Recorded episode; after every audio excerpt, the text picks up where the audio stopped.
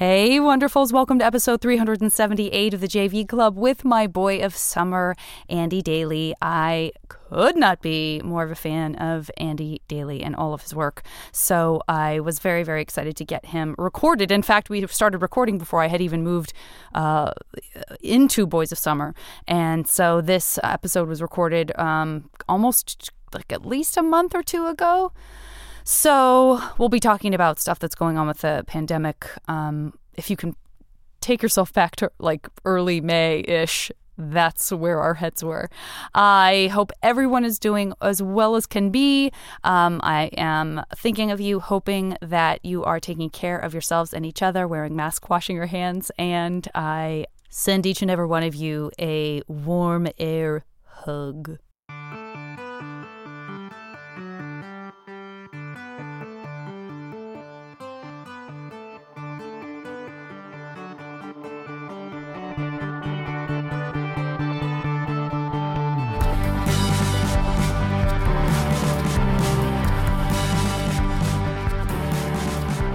I was recording narration for an audiobook, which is very fun. But, you know, it turns out, like, uh, have you ever done that? No.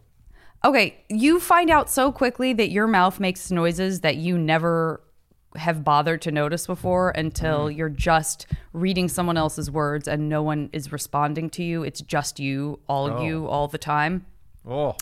There were there I, there were just a lot of discoveries that I made about the process of doing that that I, that turned out to be more time consuming. And so on top of it already being a thing that you know I'm still learning, uh, I did with like the same gear I've been using for years and years and have never done this before somehow did exactly what you just said which is I recorded like 45 minutes of me reading and then couldn't understand why there was only silence when I tried to play it back, and then it turned out that I had just when I just uh, like attributed it to the wrong channel, and nothing at all was captured. My favorite thing listening to uh, audiobooks is to listen for the page turns. They're very, very quiet, but every once in a while you can hear a ruffle of paper. And I don't even listen to the what's being said anymore. I'm just there for the page turns. at this point. Wait a minute, let me and and I don't want to I don't want to spoil this for you and make you think that it's possible, but I I think nowadays people are not reading the paper books. They're probably well, I would scrolling think on too, right? iPad. I yeah. would think so too, but I But you have still heard- catch it, huh? I have heard them. I've heard it. Maybe I'm listening. let to me let me let me posit this theory is Mm-hmm. it as likely that there's a moth in the recording studio and you're just hearing the gentle beat of its beautiful moth wings off in the distance just a little shh, a little whisper shh, shh. or a go like or a ghost or a ghost. You're picking up a little hint of a, one of those you know crazy movies where you can only hear the ghost on the recording but nowhere at no other time. You're just hearing little pss, pss, he's not holding a book. What I think, he's not holding yeah I don't think I think either of those things are possible, but I don't think they're as likely as the reader flipping pages. But I do mm-hmm. think if we were going to rule out the most likely thing, which is the reader flipping pages, my second theory would be that the reader's like wife or husband or personal assistant or the person who drove them there is in in the room with them because it's one of those kind of relationships it's like she's she's just always here with me and and sitting there and instead of doing some knitting which is normally what you would do on a set or whatever she's uh she he or she is is reading the paper Oh, I see. So you're still you it, you insist on it being paper. Your imagination will not allow No. you. no paper is paper Oh, paper is paper. have you ever How worked with dare one- you, sir? Have you ever worked This with one a- of those older uh, actors who um, uh, show up with, you know, their, their wife? I've had this happen to two older actors. The, the wife is with them all the time on the set, all the time. yes. Yes. Yeah. I like Yes. it. I think it's adorable. they sit in the trailer doing some knitting, Yes. and then they, Well, they sort of. I yeah. The they- person that I'm thinking of, the person that I'm thinking of, I think uh, cou- could not do, could not. Well, that's very sad because since then she's gone. But I, at, the, at the time, I got the impression that like she was kind of his, you know, she was she was keeping it all together. yes. Um, And I assume that's your ex. Yeah, that's your expectation of your your own wife. Uh, you anticipate that being her responsibility as you become more doddering. Yeah, I'd say we're about 18 months away from that. and uh, that's fine with me. Um, and there's also a lot of bickering at uh, lunch but when that happens. When, Oh, when sure. there's a lot of, don't you think you're taking a lot of potatoes? Don't take all those potatoes. You're not going to eat all those. There's a lot of that. It's a real slice of dom- like d- domesticity in in the business to have those kinds of conversations being overheard when you know somebody else is like worried about quote unquote making the day. Like, how are we going to get all these shots in? And then there's also like a weird, yeah. You, ha- uh, d- uh, you still have that rash. They weren't able to cover that up. Um, yeah. How beautiful. Well, I'm sorry, but he has to take his pills. He has to take it. Well, and they're back in the trip. Can we get someone to pick up his pills? He takes. He's got to take them one. Well, certain ones before he eats, and certain ones after, and it's very important. That's right. It's a lot of that. I remember being on a set Oh, back when was? when we could all be near each other. I know. I never thought I'd miss being on a set, Yeah. but uh, I kind of do now. Yeah, I know. Um, We're gonna listen. I'm gonna fix this for you. I'm just gonna. Yes? I'm gonna. I'm gonna figure something out. Mm. You know, this is America. Some anybody could solve this. you're going to figure I out how have to a get me weird back. sense of what democracy means. I actually was. Um, it's interesting. I did a. I had a very small part in a movie where a couple of my scenes were shot in Montreal in like uh, I want to say late Feb, and mm-hmm. then I was supposed to come back first week of April to do my other scenes, but. It, it's it got shut down like a week or two before that, and who knows when that movie's going to pick up. And this movie has child actors in it, so w- like are they gonna have to wait a year to shoot those kids, and then they're gonna look completely different? it's gonna be wild. Yeah, I I've been I was on a Netflix multicam with a large family of children that um yeah, we just got a very charming text from the uh the show the, the showrunner which you know that was like please don't look any older. Please continue to look exactly the age you are because we've only shot 4 episodes of the season. Ah, what a nightmare! Oh, these are the things. And I didn't think uh, about that at all. I had not thought about that at all until I saw that text. So it's funny you would bring that up because I really, until a few days ago, I Yeah. am so stupid that I just didn't even think about that. Like, of course, that's an, a very real thing that is going to be potentially Yeah. a big problem. Oh, they change day by day. we did um, the uh, uh, Eastbound and Down. Uh, we shot the pilot of Eastbound and Down in June of 20, 2007. and then for various reasons, including a strike, uh, we didn't shoot the uh, the second episode and for for a year and a half. It was there was Wow. a year and a half between episode one and episode two, and Katy Mixon had lost like uh, like thirty pounds or something like that Sure. and they were so they were so upset but nobody i don't believe anyone has ever remarked upon it like you just don't your your brain kind of goes with it right. you Right, know. right, right, right. Yeah. It d- doesn't seem Um, to have bumped anybody Or you tell yourself, hey, the wonderful people at Netflix have all the money. They'll just reshoot the first four and I'll just get paid to do, ha ha ha, ha an extra four episodes. That's Sure. probably what's going to happen. no if their choices are uh, ask the audience to accept that these children grew a foot overnight or Yeah. reshoot four episodes the burden will be on the audience That's correct. That's correct. That's 100% correct.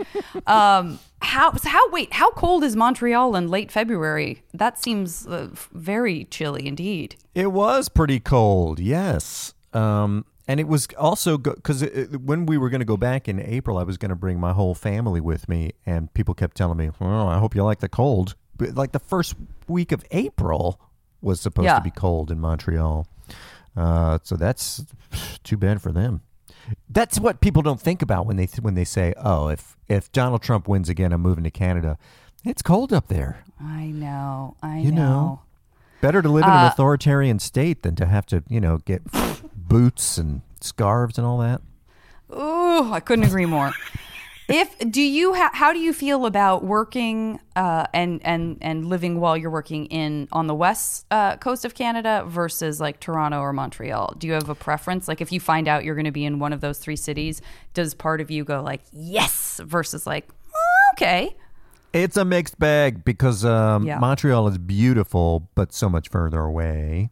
Yeah. Uh, and- and my experience in Vancouver, I think I've only been there once, and I think it was a thing where I just I flew up, I spent a night in a hotel. Transpo picked me up at the hotel. I shot all day.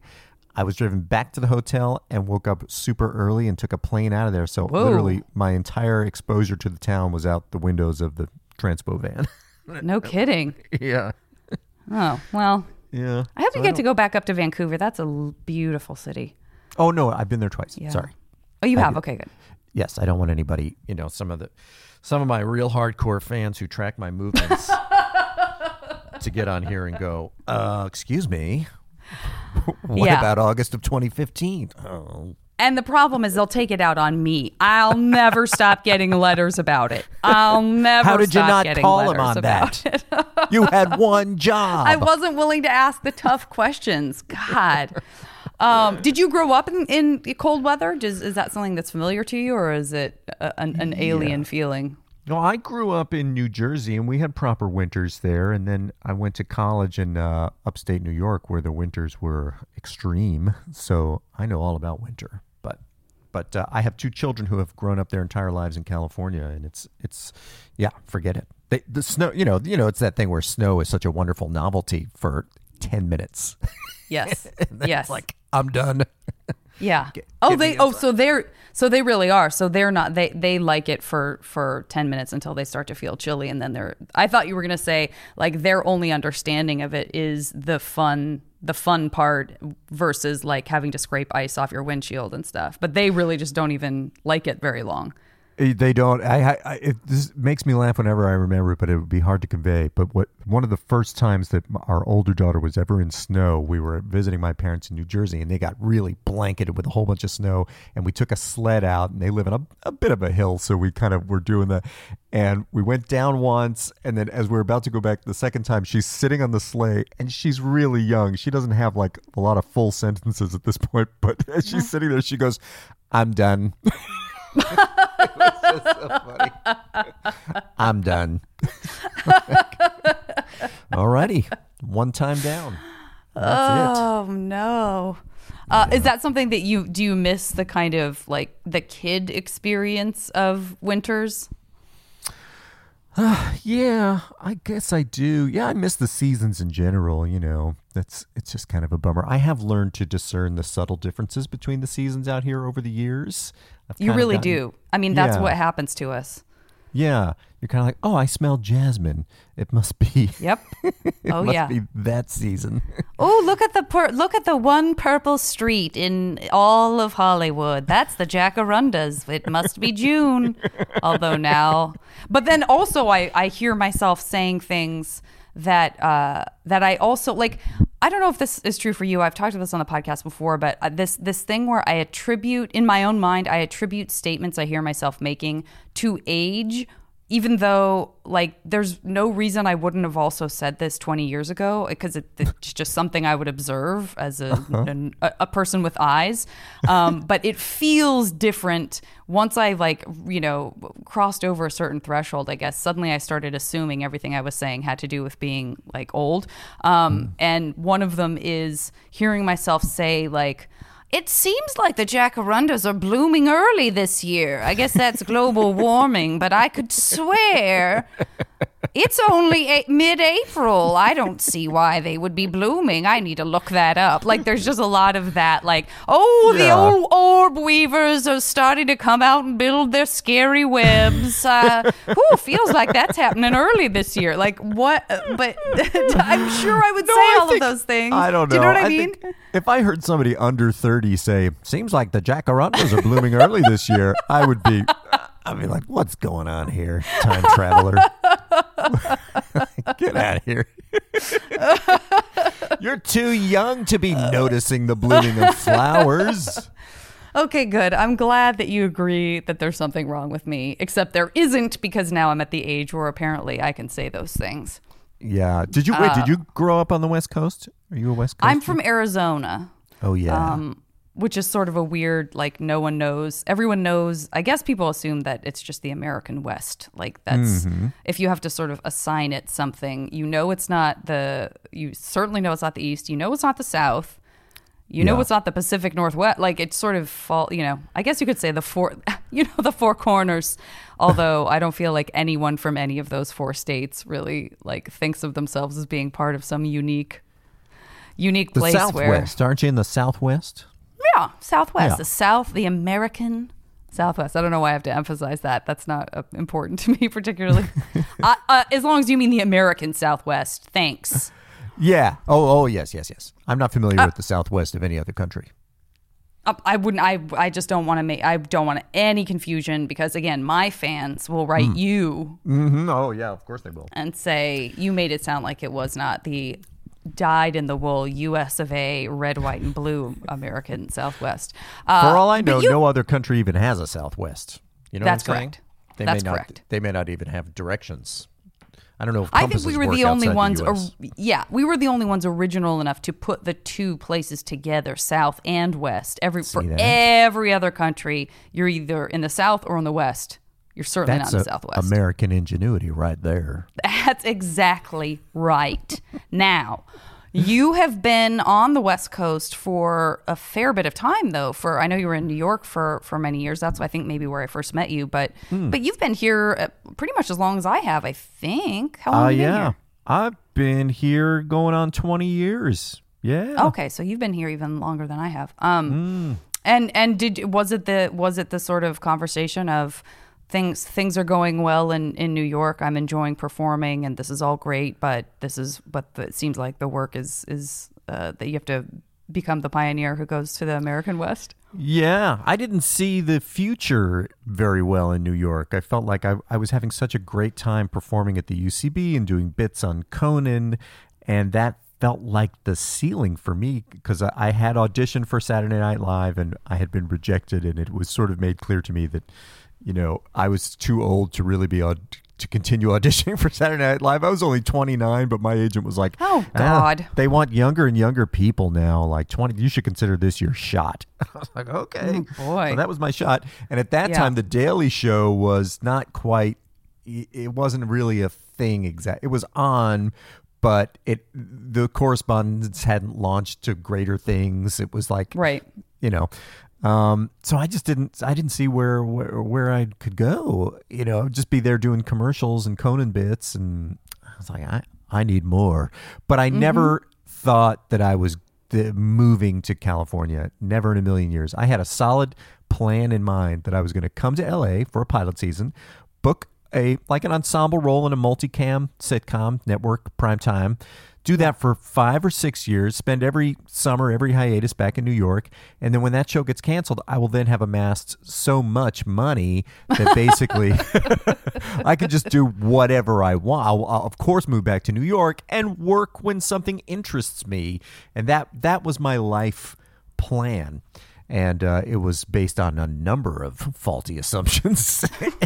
Well, it's it's hard because the the insidiousness of possibility when you do see it happen to even one person that you know, um, it it feels it's it's just a weird tightrope, right? Between like, well, it it can happen. I've certainly seen it happen, and I'm see if I see it happen to a peer, a colleague of mine, then then it's then then you know it's certainly it's certainly possible. Um, and and and then that's kind of also has to be the thing that that propels you forward for the you know heaps of of times that it doesn't work out for for then the time that it does uh, if it does but like so yes yes that uh, yes we you could sort of chuckle and go like what a how silly that was.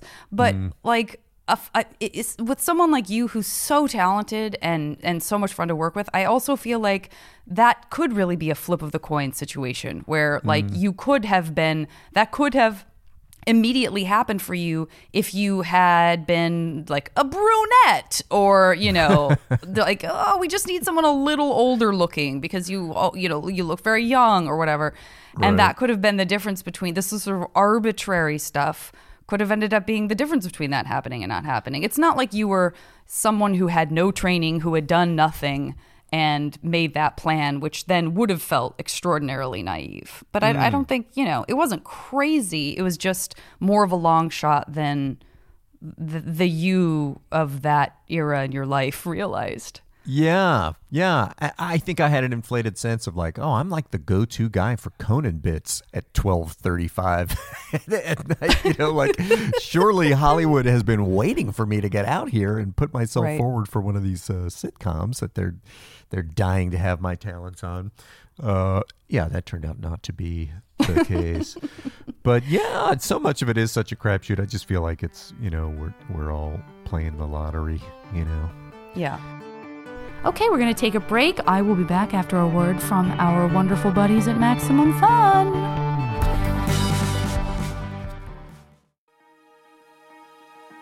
I started listening to Ono Ross and Carrie shortly after I broke my arm, and the doctor had told me I'd never walk again. I couldn't get my book started. I was lost, honestly. I knew it was time to make a change. There's something about Oh No, Ross and Carrie that you just can't get anywhere else. They're thought leaders, discoverers, founders. I'd call them heroes. Ross and Carrie don't just report on fringe science, spirituality, and claims of the paranormal. They take part themselves. They show up so you don't have to. But you might find that you want to. My arm is better. I can walk again. I wrote an entire book this weekend. It, it's terrible, but I did it. Just go to MaximumFun.org. Thank you, Ross and Carrie. Ona Ross and Carrie is just a podcast. It doesn't do anything. It's just sounds you listen to in your ears. All these people are made up. Goodbye. How young were you when you knew you wanted to to get into like improv classes and stuff? Um, very young. I actually took um, when I was in the eighth grade. Our drama teacher was somebody who had taken uh, a lot of improv classes in New York, which at that time was like Whose Line Is It Anyway, the short Sure. form stuff. Um, but she brought all of that into our eighth grade drama class, and I took to it immediately. It was just like, I, I, this is what I love to do. Um, so I always had that in mind, and then I, I got heavily into Saturday Night Live, and then I read the backstage history of Saturday Night Live, which talked a lot about Second City and Del Close and all that, and so I was interested in that from junior high time, uh, and read Wired, which uh, is the, the John Belushi book, and the stuff about his Second City days is so so exciting in that book. Uh, so then when I went to college, I met a few other people who had some knowledge of that kind of stuff. And we did a little improv in college. I was on a sketch show in college. Uh, and then I started an improv group uh, in my senior year of college. So, yeah, I've been doing it ever since. You really have. And you didn't ever go down to Chicago to do to to like sort of get that well particular- that, that was you? one of my no that was one of my other big plans. I thought that was what i told people when i was graduating college. I was like i'm going to move into my parents basement and just save up enough money to move to chicago and just be a part of all of the stuff that was happening there. In 1993 it was all like adam mckay was directing second city shows and uh, improv olympic was kind of at its height and all that stuff.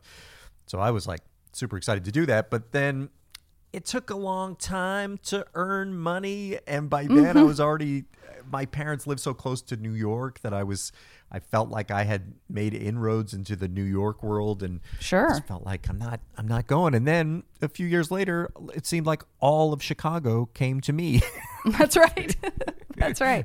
They all That is arrived. exactly what it seemed like. Yeah, Yeah. no, for sure. From the outside, for that it seems that way to me. Um, d- it through in in high school. Uh, so the eighth grade thing kind of started it. Did you say that you were actively taking stuff in high school, or did that kind of jump ahead to I, the college thing? I tuned out most of what you were saying. no that, Um, i'm sure everyone did Ugh. i stopped recording myself a long time ago Oh, good. Oh, good. My fr- I'll finally be able to release my ideal episode, just my half of a conversation, and people just have to wonder what the other person was saying. ah, that's funny. Um, what did you ask? Oh, hi. No, there was no way to do improv that I was aware of in in uh, for many of my many years. But I did plays. I was very interested in doing school plays. But then I always tell my poor parents. I always tell the story that the, I I did not do very well in school. I didn't take very many of my classes very seriously, and I I was always on the verge of flunking out of this and that. So they my parents forbade me to participate in any more school plays Mm. after a sophomore year in high school. They just said, you know, yeah, we go see these plays and you've memorized all this dialogue and all this blocking and you're out there all the time and you can't pass a math test. Well, forget it. You're not doing that anymore. You're going to focus all those energies on math, which is not how the brain works. Exactly. exactly. Everyone knows that there's room for a certain amount of things to learn. And you took up all the space, and that's just science. that play dialogue is occupying algebra's space yeah i mean Yeah. yeah. yeah you see you there that's that's uh, that's undeniable logic that also is not addressing the root of any problem at all but you could you could sort of see both sides you could see them being like well this just feels like a slap in the face to us he wants us to come and see him do this when he's you know we're getting these notes from teachers like um Exactly. did you eh, eh, and and so when you were like not taking it seriously does that mean that you just wouldn't go? Or does it mean that you would sort of go and just not be paying attention and just not turn in homework and stuff? Like how how how much were you giving the finger to these various classes that you just didn't care about Quite a lot. Quite. It was hard not to go. It was hard to get away with not going, but to the extent that I could, I did. In fact, I was. Uh, I had a position on the student council at some point, and they had these little passes that you could get out of a class to attend a student council meeting during a certain period. And I just went. I and I xeroxed a whole bunch of those, and I just used those all the time. I'm on official student council business. I'm sorry, I couldn't be. them. could Uh, you get away with that because you were sort of like a, f- a friendly Yes. funny cute kid I, I think I got away with a lot of stuff because teachers generally liked me. In fact, I remember Yeah. the day that I, my 17th birthday when I got my driver's license, I just played hooky the entire day because I didn't feel like going to school on my birthday. And then the next day when I, I had to present the note that all it said was that I got my driver's license. And most kids come in for this, you know, the second half of the day or whatever. And the woman doing that, like the attendance thing was, had been my English teacher. And she just goes, Oh yes, well, I know that's very important. And she just signed off on it, and let me go, you know, stuff like that. But mostly I just, you know, like I would turn in papers that would be graded like an A and then it would be crossed out and it would say D minus for lateness. There was a lot of that. oh sure you know, and math, I just couldn't, I just fell behind. I just got confused after like a couple of weeks of math. And I'm just like, what are we talking about? What are we doing? yeah I, just, I just got lost. Yeah, know? I know. I did too. I did too. Yeah. That was that was a real like the only math I remember getting anything out of was purely because the teacher was just a great teacher who somehow knew how to reach people who thought like cognitively processed information in a way that just made it really hard to learn math for whatever reason whether it was a- uh, an ADD thing or like a verbal versus numerical thing. Somehow he really made pre algebra and algebra come alive for me in junior high. And then I got to, to high school and starting with geometry, I was just useless. Just Oh useless. my god! I know. I thought geometry would be easy too. Well, shapes. I know shapes. Same. Same. I am fairly confident I know what a what a circle is. I'm fairly confident. Yeah, I know. I know. Triangle, three thing. sides, right? I'm gonna ace Yeah. this class. Yeah, this is gonna be great. oh yeah. That's not um, what it and is. and and what were the plays that you guys were doing? Were you at a public school? I was at a public school, but it was pretty amazing. We had this um, drama teacher who came from. He was the music director at a at a private school nearby, and after school he would come and run our drama program, and uh, we did five plays a year. It was crazy, and I was my sophomore year. That's a lot. It is. And he was great. He was really good. My sophomore year, I was in four out of those five plays, and I was the lead in one of them. So you can kind of understand my parents saying enough. But, you know, they just put the hammer down and said never again. But what's great about that is that we our high school also had a television production, like a little television studio. It- it's public school, but a, a good one. And uh, so I started taking that, and I started like borrowing cameras from them and like doing sketch comedy, uh, and that was that turned into a big thing for me. So while like in a weird way, it has informed my career going forward because it's like plays are uh, there's a specific time you need to be there and a specific thing you need to do. Um, but because I couldn't do that because my parents forbade it, I was I started acting and writing on my own schedule. Oh, sure, Like, sure. You know what I mean? Yeah. And that's been such a big part of my life now. Just like, yeah, no, I'm not going to be, I'm not going to sign on to a play with all these rehearsals and performances, but I am going to, you know, put together a group or put together a bunch of monologues and just kind of do it when when it works. you know. I'm glad you were able to refunnel your contempt for academia into Yes. the responsibilities of showing up for a rehearsal. well played.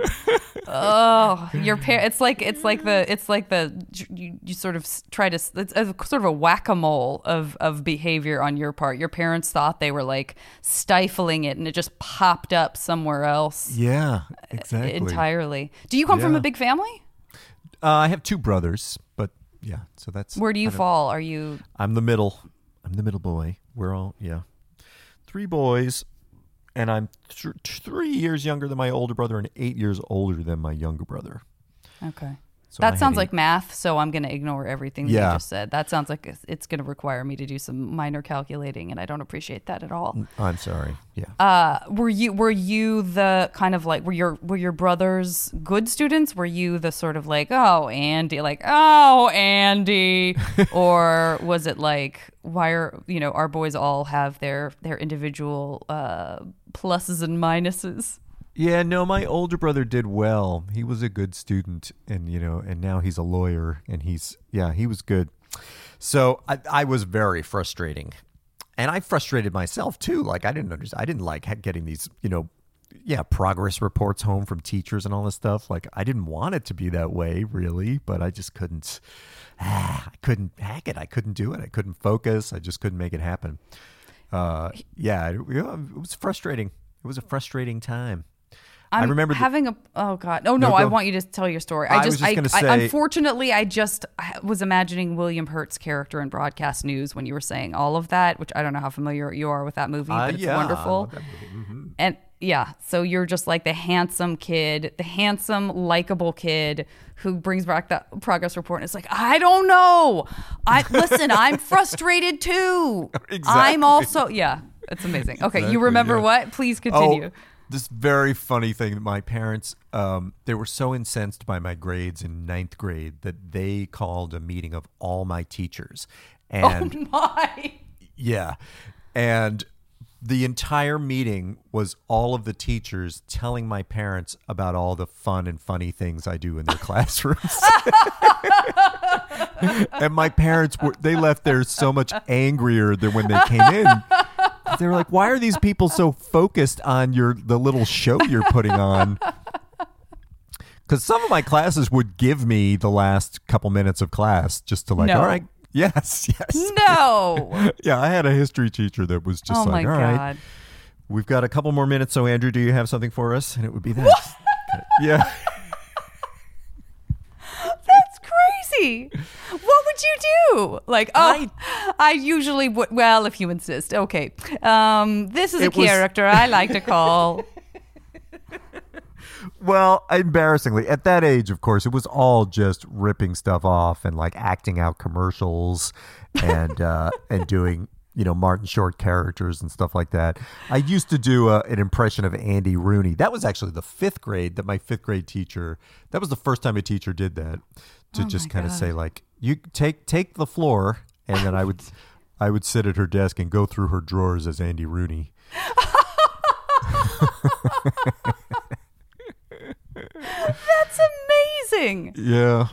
That was What would so give me an example? Like you would you would be like, oh, a number three pencil. I haven't seen one of these. And like, what is? Yeah, well, what that was your was- commentary? That well, do you remember Andy Rooney? Like his, for people that don't know, he would at the end of sixty minutes, after all these like hard hitting news magazine pieces, they would throw to a like a humor piece by Andy Rooney, who uh, was born old.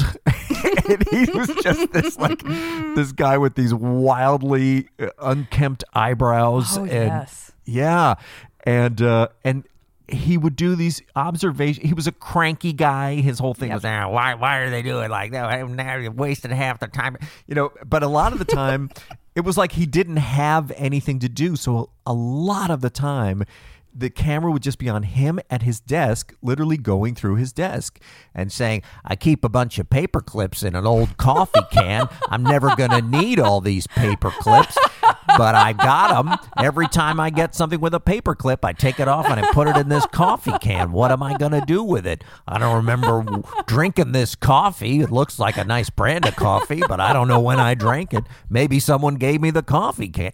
Like that was. that would be his whole thing. And so I would do that in the his teacher's day. backstory? I'm suddenly fascinated and realize I have no idea. Like, was he a stand-up comedian? Like, was he just Not a at hu- was he all. a humor writer? Like in a newspaper, there would be a sort of mild uh, comedic.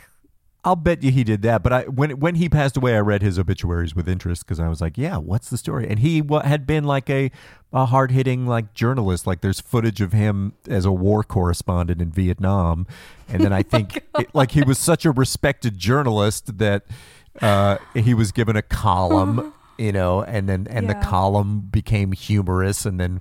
When 60 Minutes hired him, I don't know why they didn't want him doing journalism, but they were like, why don't you take the last five minutes of the show sometimes when we have time for it, when the letters we got aren't great? And uh, so that so that okay, so that actually tracks. So so the fact that you would be given the last couple of minutes was like her way of saying like, and now that you've uh, listened to some hard hitting education, we're gonna take the last couple of minutes for our own Andy Rooney.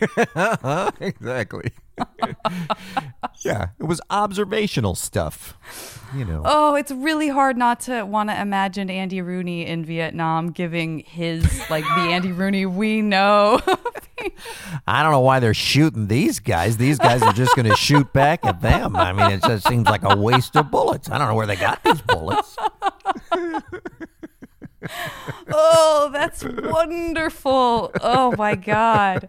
So you really did. You got such a taste for like the the, the very particular uh, rush of having your peers and more so you, I'm sure in some ways your the adults around you like patting you on the head proverbially and and going like you're just a wonderful.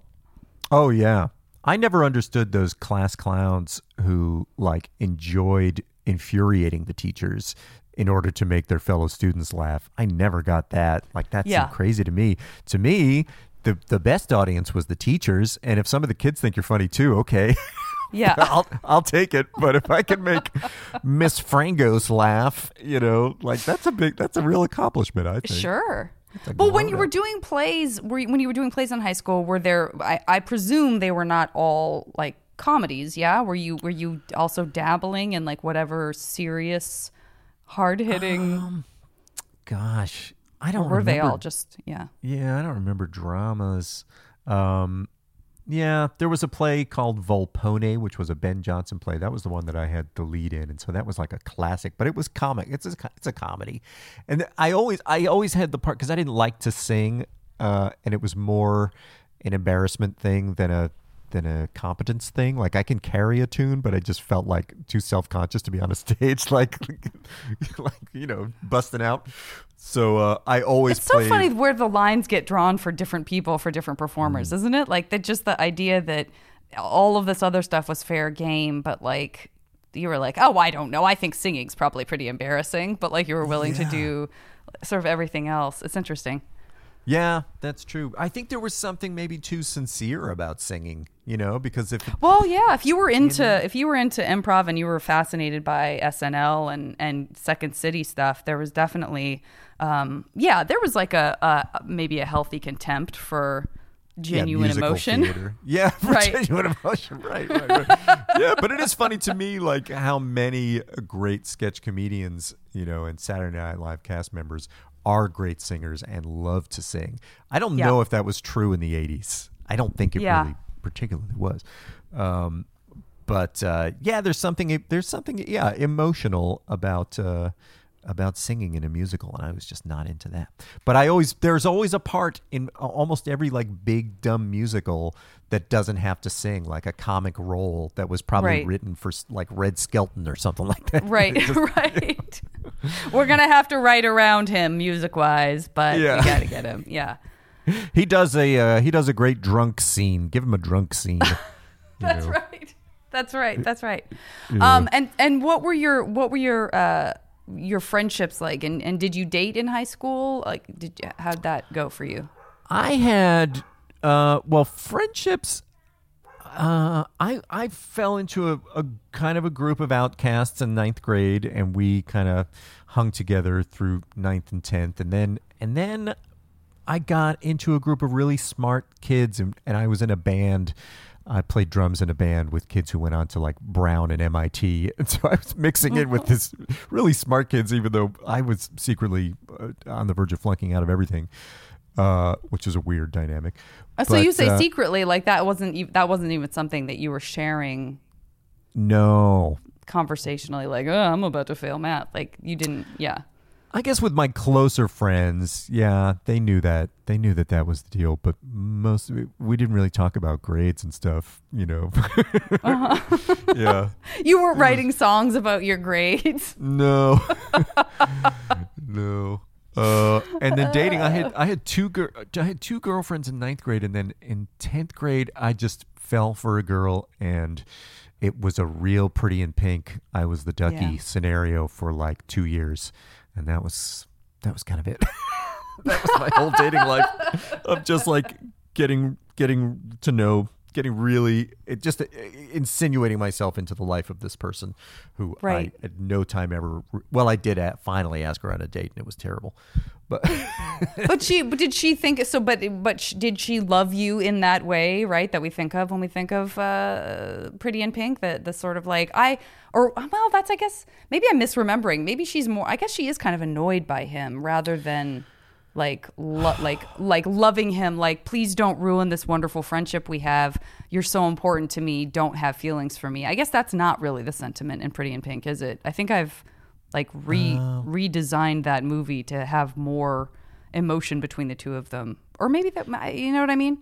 I think you- you're right. I think she is kind of like ugh you know leave me alone. I don't think there is a lot of affection going from her to Ducky now that you mention it and so was that kind of how it was or, or did you have the friendship with her where she was like oh no no no don't ask me out on a date please i don't like that's not how i think of you but i don't want to hurt you Um, not. Qu- it was really weird, and I look back on it and I just think I have so much regret. Um, and and I wish that I have two daughters, but I I and I don't know if they would do this too. But I would love to counsel a young person on this because it's it is really unfair to have huge emotional feelings for someone that you don't share with them for a long time.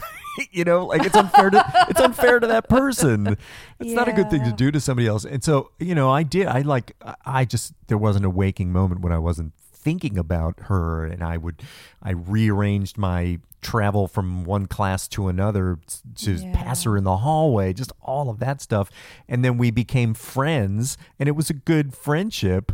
Um but I didn't really share any of that with her. And then and then there was one day, there was one night she saw our band play, and then she seemed like I don't know, she seemed flirty, and so I asked her out, and then but the date I just took her to the dumbest date in the world, and uh, and then after that she was just like, yeah, no, you know, she just stopped returning calls and stuff like that.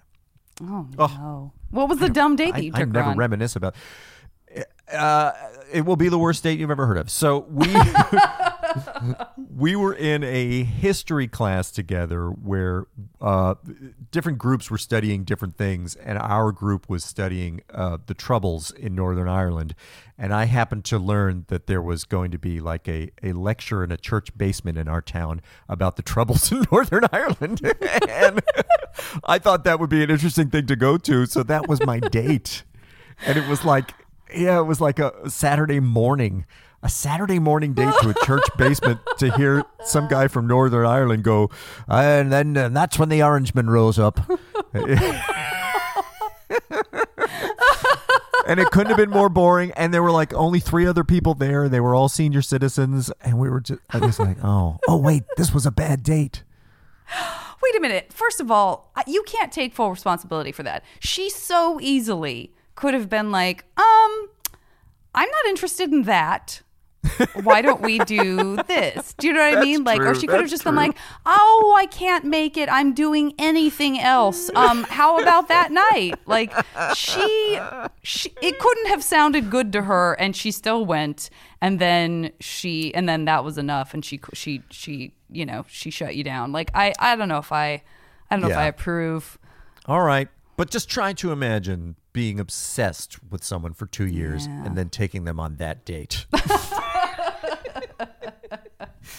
what I would like is for you to show up on Monday at school and then they'd be like, uh, we have a couple minutes left. Andy, do you have something for us? And then you could Andy Rooney your way through your own decision to take her there. Like, I don't know what this guy was thinking. He takes her. It's a Saturday morning. Who would ever? Yeah, that would have been good. That's I what we call. We don't call that Monday morning quarterback. We call that Monday afternoon Andy Rooneying. That's there's, it's a whole new, a whole new term that's going to be sweeping the nation. Yeah. Ugh. Oh, Um, and, yeah. and, and so and so after that, you just were like, th- that didn't work out, and and then somewhere around your senior year, you just kind of went, I don't, I'm not going to do this anymore. That hurt. You know what happened actually in, in senior year? I finally, I just called her, and this was also bad, but I don't know. I have so much regret. And I never talk about any of this. So uh, I, I just called her out of the blue and I said, Look, I like you. You know, I just said that, which was also crazy. Uh, and this was, this was like six months after our disastrous date, but she Uh-huh. handled it, she handled it magnificently. That just sounds again like it's something that so many of us have gone through some version of. Mm, um, mhm. It's uh, I don't don't get me wrong. You should rue this for the rest of your life. Like there's no doubt. I don't want you to. I don't want you to think that you're off the hook. Like I, you should. This should be your biggest regret, and it should be in your obituary. Um, but it is something that many of us can relate to. Uh, Yeah, who knows just- how to behave? Who knows how to act? I, you know, I, Mm-hmm. Yeah.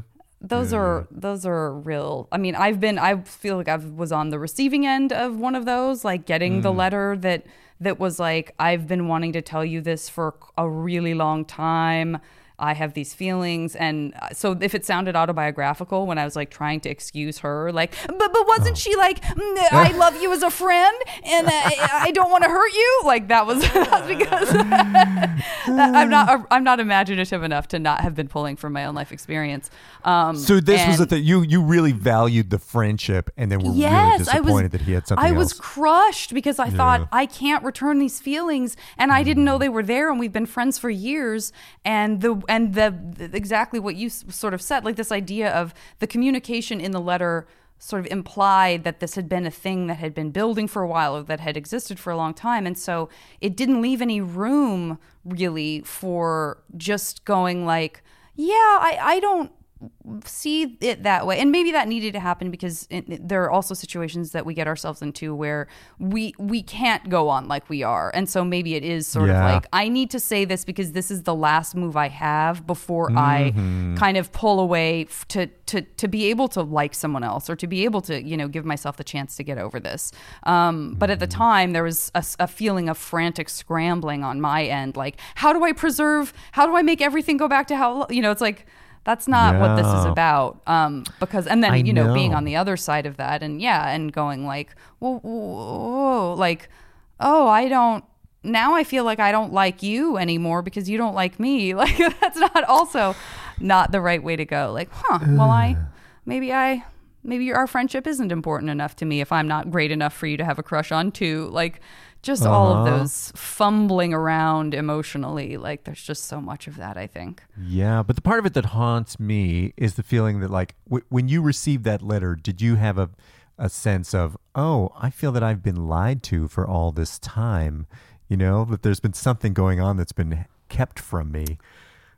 Or- No, no, I no, I didn't. I, I I definitely didn't feel that. It was more just a sinking feeling of I don't want to be the cause of someone that I care about um, feeling the way I'm afraid they're going to feel if I can't give them the exact answer that's you know that's desirable. But it wasn't a sen- never a sense of like you know, ew. So this whole time we've been hanging out, you've been you know hoping this this this and that would happen. Like definitely never had a feeling of feeling betrayed in that way. Oh, good. Um, I mean, I'm sure she did, and I feel certain she still holds on to that.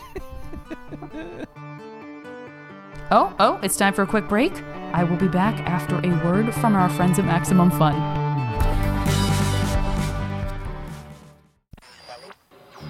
Welcome back to Fireside Chat on KMAX. With me in studio to take your calls is the dopest duo on the West Coast, Oliver Wang and Morgan Rhodes. Go ahead, caller.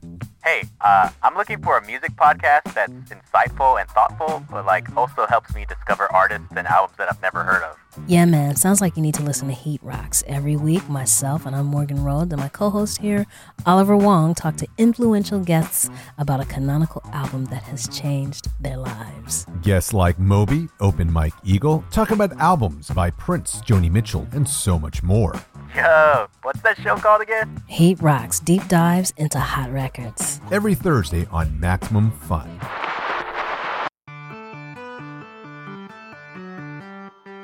All right, listen, we got to get into this mash game. I'm Oh, gonna, yeah. I'm gonna throw, I'm gonna hurl some stuff at you, and we're gonna see what we end up with for you in this Oh, so fictitious alternate universe. Yes, that now, we as are, I that said, we are I building think for you. this was before uh, we started rolling. When I got the email explaining this, it said, uh, "There's nothing to prepare. Just be familiar with the with you know the mat. You're going to play the Mash game. Just be familiar with that." And I was like, "Oh, Mash trivia? No problem. I watched that show every night in the '70s." my natural segue from talking to someone about their teenage years into, of course, a conversation about yeah. Nope. nope. That's the. I think that's a that's an appropriate. I listen. it- You could have felt equally embarrassed if you were like, "Oh, no need to brush up on that. I play it every day with my daughters." like that would also maybe be not the right answer. right. Mm-hmm. All right, let's Okay. do this. I'm excited. Do I need paper and pen? You need zero anything except your willingness to make big decisions about a life that is not happening in in, in this universe, uh, but that y- I'm asking questions that suddenly you may find you regret an hour later. Like, oh, Oh. I, now everyone's going to think my favorite band in the world is this, but it's all I could think of at the time. Oh, yeah, Um, yeah, yeah. So those are those are the only the only challenges. Uh, the first category that I'm going to offer up to you is three um, comedians, writers uh, who are no longer with us that you would have loved to collaborate with. Please don't say Andy Rooney. no, I would not have liked to collaborate with Andy Rooney. I'll bet you that's a, there, there's a reason he was sitting there behind a cluttered desk all by himself. Uh, to collaborate with, I oh god, that's so hard. yeah, they're so- all like this, and the problem like is, is this. that you put the extra pressure on yourself of being an improviser. Like, oh, I should be able to spontaneously, Oh, right. comfortably come up with this. Yeah. Well, let's say to get to work on something with George Carlin would have been pretty cool. Great. Um, I'm also going to say, what what about me and Lou Costello? We would have Sure. We, we would have come up with something. He and I, we would, would have been good. And, what a low um, standard. I guess we could have scratched something together. we could have kept him entertained for a tight 15. That's right. I would say also Jonathan Winters. Wonderful. How about that? They're all dead. Wonderful. yes, you can. Whew, we got that one out of the way. They are all dead. What a relief. Uh, okay. Next category. Uh, this is three foods that in this reality are uh, not something that you would that you can eat that much of either because you know you're trying to take care of your health or you feel like it's maybe environmentally irresponsible. You know, um, uh, or it's so rare that you know you had it at this one restaurant this one time and you're like I've never been able to find you know I've never been able to recreate that experience.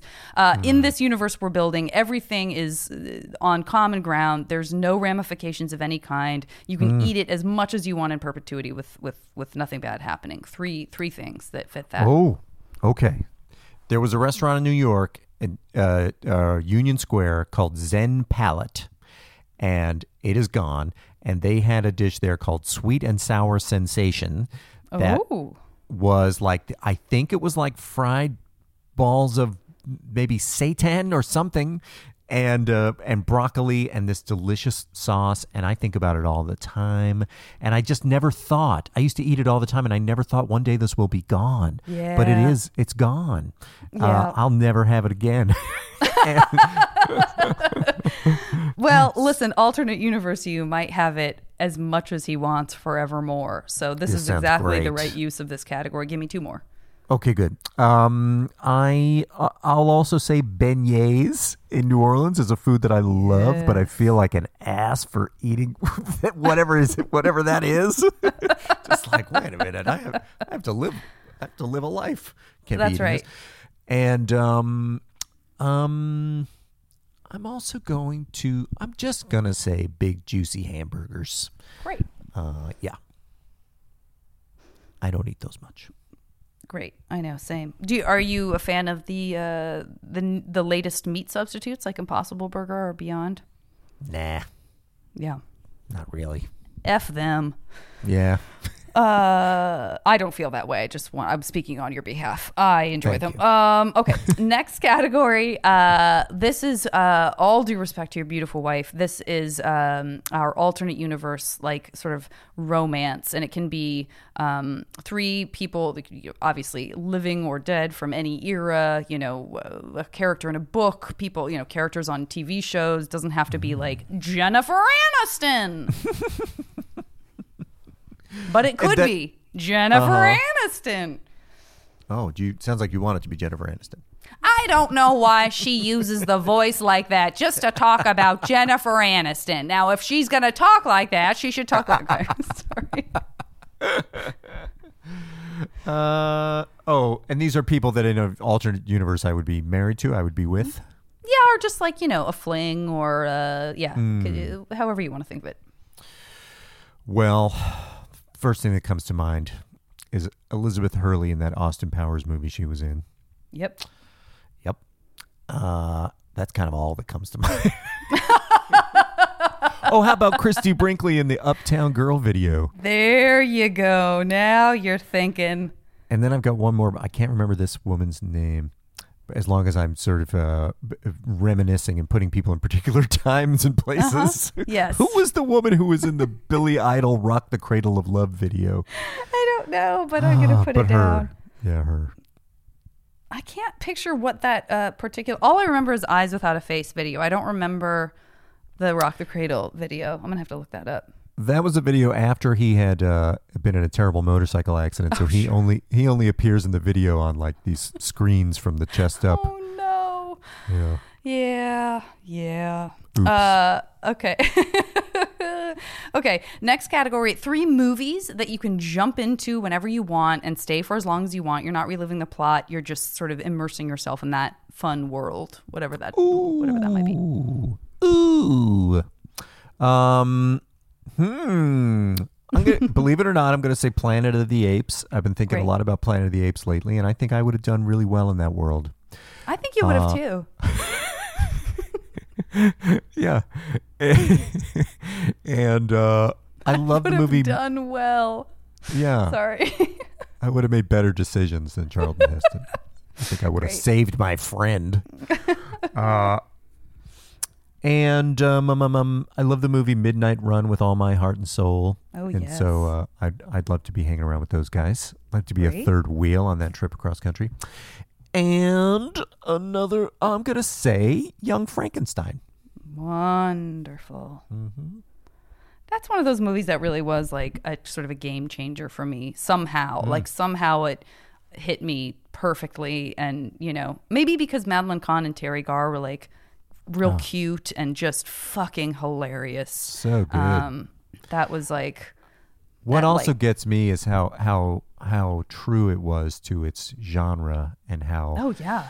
just how black and white and stones and fog it was all like yeah, oh. yeah. He went all the way. He went all in. I, it's it's a it's a wonderful, wonderful movie. Um, Okay, next category is uh, three places in this world that you would like to have a sort of a vacation getaway, and let's just assume we can teleport you there. So so travel Hmm. is is not a problem. Mm.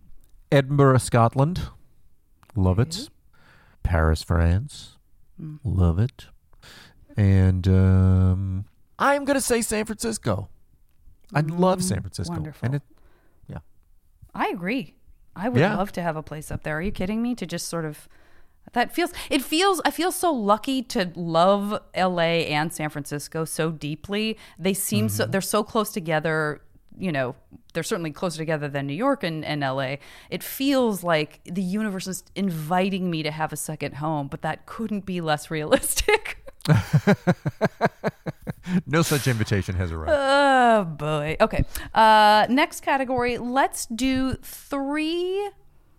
Let's do. Okay. All right. Three. This is. I I don't know how you're going to respond to this. Three of your characters that you have done in the history of your life. Uh, That y- we are going to build a musical around. I'm forcing you in this alternate universe to be in a musical, and it will be with like uh, based around the sort of life and past or present of one of Andy Daly's characters. Wow. Okay. well, for the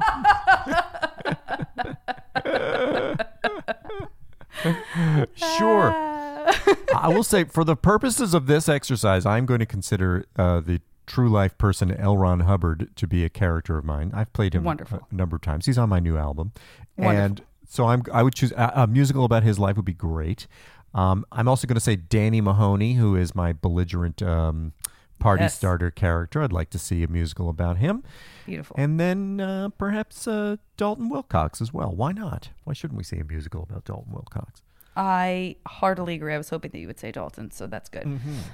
Uh, okay, next category. Let's do three skills that you wake up with tomorrow that you are just expert at. So you just sort of downloaded that the information matrix style, and you wake up and you're like, "Oh, I'm I'm I'm very good at math now." Uh, do not feel pressure to pick that one. I wouldn't. Uh, but yeah, three three three skills. Um, I'm fluent in French. And let's see. Um, For a second, I thought you were saying like, "Okay, wait, okay." No. Well, I'm fluent in French. I'd like to be fluent in Spanish as well. no, I you said it with such confidence. Right. It seemed like it had already come true. Okay, great. I'm so French, close. great. Um, so there's that. Uh, what else would I love to be? Oh, oh my God! Like, is it too broad to say like uh, building stuff? Sure. Carpentry, yeah. Carpentry. I'd love to do that. And I'm gonna say, oh, parenting. Great. Great.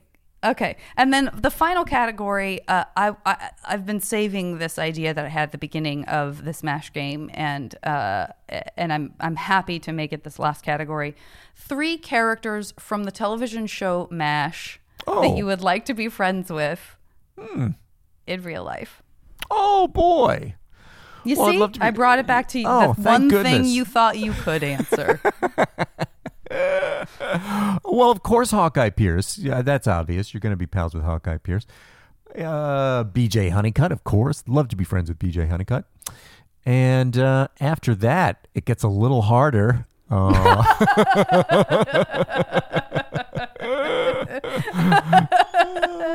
but I'm going to go with a I'm going to go with the deep cut and say Colonel Flagg because um, I don't know. I was just intrigued by Colonel Flagg.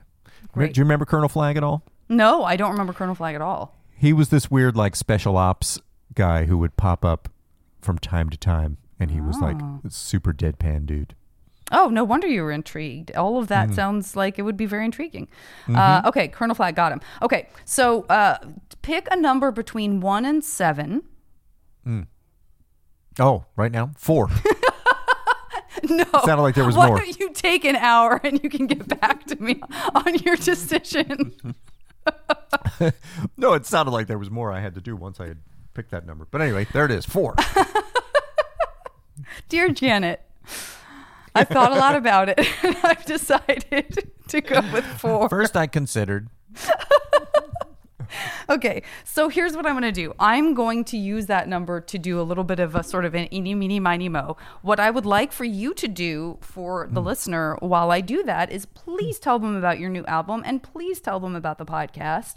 Uh, Oh, And then when and when you're finished, I will have your uh, results from this uh, mash game. Oh, fantastic. Okay, good. This guarantees that you are not listening as I talk about as I plug my things. But I'm that's sorry. fine. Did you say You're something?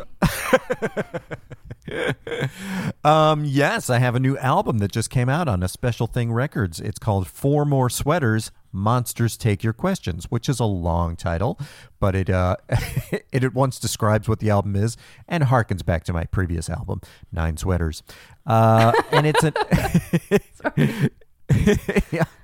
It is an album where uh, I do four characters: Dalton Wilcox, Don DiMello, and L. Ron Hubbard and Chip Gardner are the four characters I do, and they all deliver uh, sort of monologues. They they uh, explain themselves to the audience and then throw up throw open the floor to questions. And I did this show a bunch a while ago, and it was super fun. And and we recorded it, and uh, now it's an album, and you can get it in all the places, but not physical copy yet because the virus screwed up our attempts to do that. You know. But uh, and then the podcast, Dalton Wilcox has his own podcast called Bananas for Bonanza, uh, where each episode they're going to recap an episode of Bonanza, which ran from 1959 to 1973, and uh, and it's me and Matt Gorley and Maria Bamford, and each episode we uh, welcome a guest and we get uh, deep into an episode of Bonanza each Oh, each time. man. I don't know how deep you are into recording all these episodes, but I am going to volley so hard to try to get onto that podcast. Oh, I will that sounds tell good. you right now. That All like we're not dream that far come in. true. Okay. Guests guests are Uh, welcome to be themselves or a character, whichever you prefer, and guests are welcome to watch the episode of Bonanza or not. Uh, I yeah, hundred percent will, hundred percent will do a character, and could not love the three of you more together as a trio. So that Oh. makes me very happy. Uh, the even the promo for it, you know, sometimes like a promo doesn't necessarily give you the same feeling that listening to the podcast is, will even like try as you might it's just sometimes hard Right. to convey that but i I heard the promo at, when you end saying that bananas is spelled how bananas is spelled and then spelled it the way you spell it on the podcast. I laughed out loud so uproariously. Even just that part made me laugh so hard. Um, wonderful. People, check, listen. I feel sure that if you listen to my podcast, you are already a, a fan of Andy's, but if you're not, what a perfect opportunity for you to do so now become one and then regret all the wasted time that you were not uh, familiar with how funny this man is. Okay. Uh, I'm going to share with you uh, this outcome. I feel very, very pleased with it. I feel that you also will be very happy about it. The question really is only now where do we start? I'll say I don't know how useful your fluency in French is going to be at your adorable apartment getaway in Edinburgh. But I think, uh, nevertheless, I love that you're fluent in French, and I and I think it's kind of fantastic that you have this little this little apartment. The apartment comes from uh, M A S H, which is a mansion, apartment, shack, and house. That's sort of Oh, built in. yes, yes. So you Oh, got yes. you got a you got an apartment, um, and uh, and and there you will be able to go teleport style whenever you like. Hmm. Um, I don't know how much of an opportunity the good people of Edinburgh have to have a really really good beignet.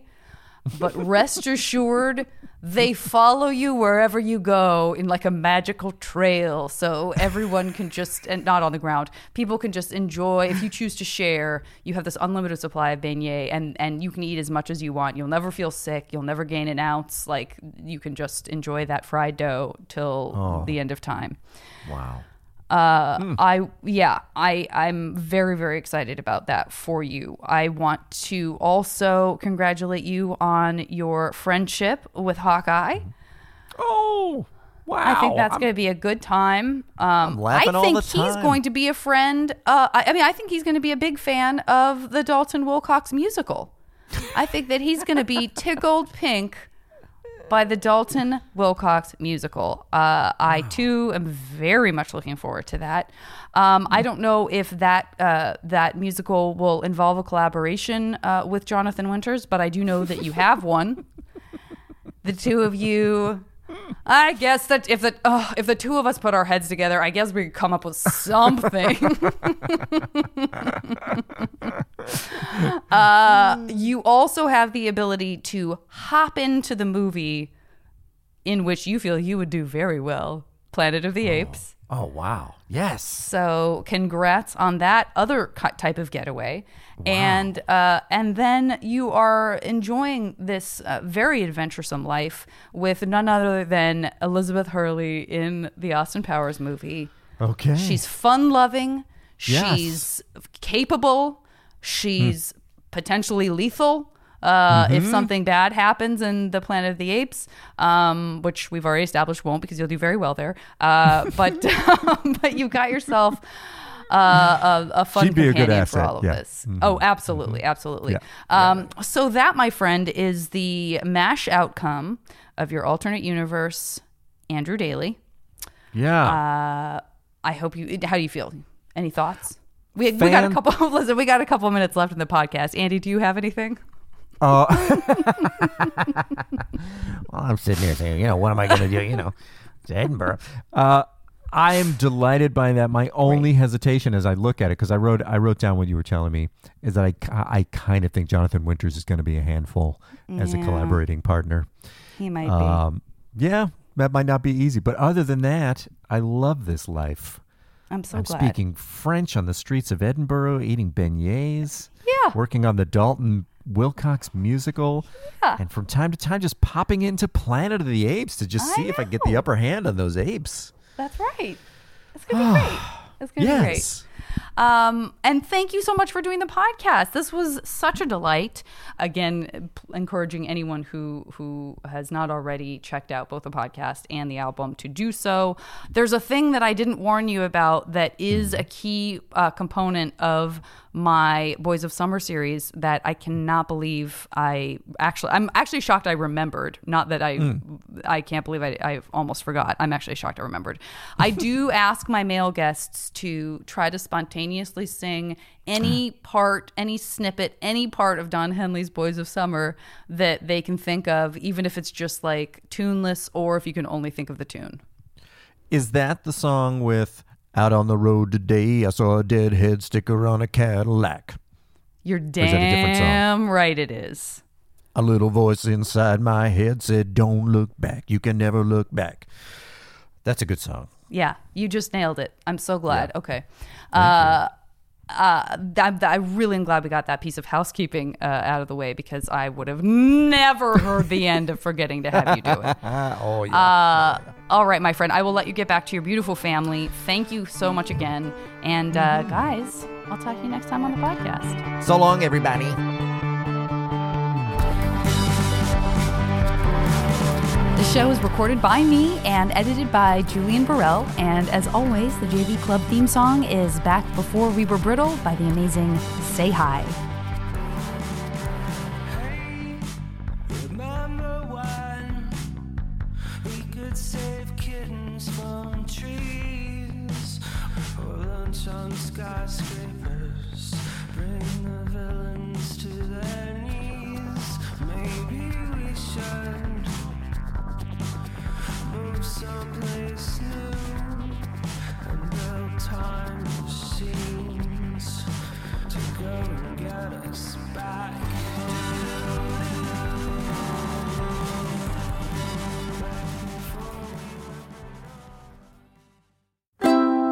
MaximumFun.org. Comedy and culture. Artist owned. Audience supported.